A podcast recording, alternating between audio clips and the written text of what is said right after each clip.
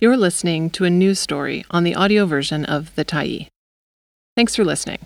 The Tyee is a nonprofit newsroom that is funded by our audience. So if you appreciate this article and you'd like to help us do more, head on over to support dot the tyee dot c a and become a Tyee builder. You choose the amount to give, and you can cancel anytime. Incredibly creative ways Tyee readers share our stories. The lead author is Christopher Cheung. For the full list of contributors, please refer to your screen. January third, twenty twenty-four. Instagrammers, you probably noticed that at the Tyee has gone dark since Meta brought in its block in July. A shame, because we've racked up over fourteen thousand followers and pointed many of you to our pages for the first time. It's also where you got to peek into our newsroom and tag along with our reporters in the field.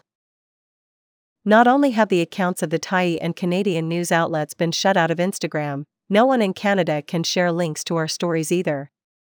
Users desperate to do so have tried U R L shorteners, from bit dot l y to newsproxy, but even they are unable to bypass Meta's firewall. Why is this? Since the Canadian government passed the Online News Act, results to a bill that was meant to prop up an industry facing mass layoffs, social media rife with disinformation, the rise of unreliable A I content, the war on journalism, and more, have been mixed.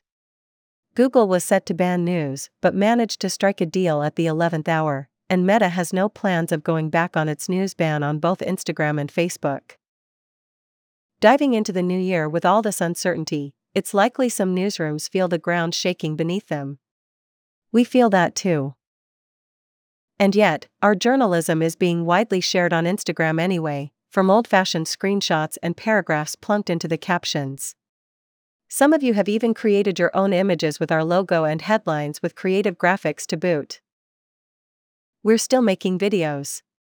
Though the reels we used to post on Instagram now live mainly on TikTok at the underscore Tyee.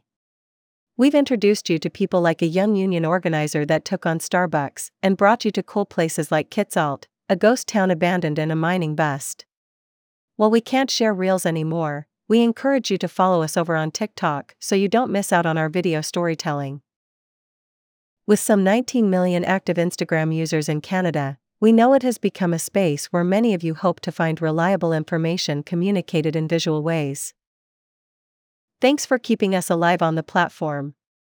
Here's a sample of what we've noticed you doing. The shout out. The screenshot. The story in a nutshell.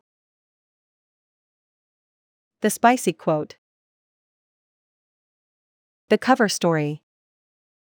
Thanks for getting creative in the name of sharing independent journalism, no matter what government legislation, big tech or other red tape gets in the way.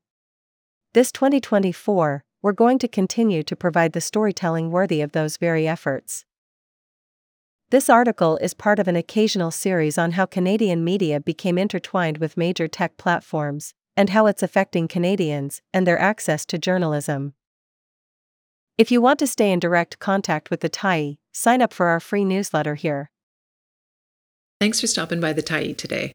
Anytime you're in the mood to listen to important stories written well, we'll be here. And if you'd like to keep independent media going strong, head over to the tyee dot c a and click on the Support Us button to pitch in. Finally, big, big thank you to all of our Tyee builders who made this story possible.